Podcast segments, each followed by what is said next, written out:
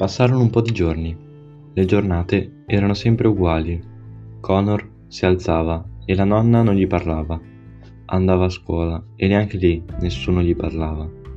Visitava sua madre in ospedale e lei era troppo spossata per parlargli. Suo padre telefonava, ma non aveva nulla da dire. Il mostro non si faceva vedere dallo scontro con Harry. Nonostante ora toccasse a Connor raccontare l'ultima storia, forse sapeva che non aveva idea di quale storia raccontare. Aveva paura però che fosse sparito per sempre.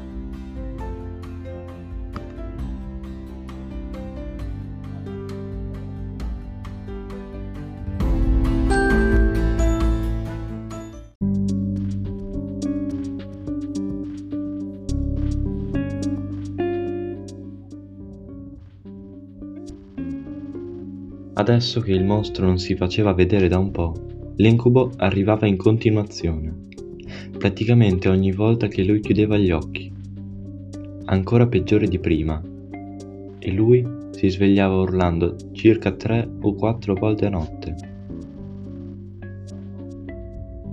La madre di Connor peggiorò e si manifestò un'infezione ai polmoni.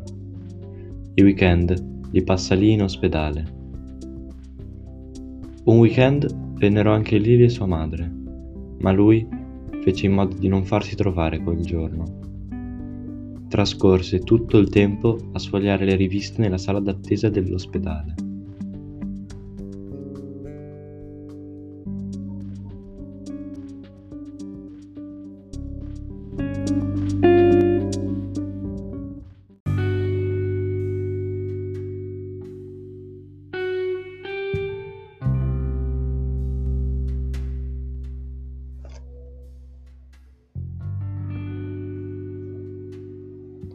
La mattina, a scuola, mentre la professoressa stava consegnando i compiti, Connor sentì: "Ehi, ehi, era Lily.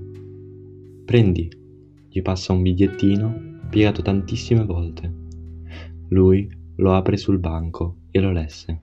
"Mi dispiace di aver detto a tutti di tua madre", diceva la prima riga.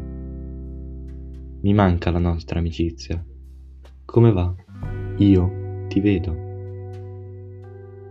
Connor lo rilesse un paio di volte prima di rivolgere la parola a Lily.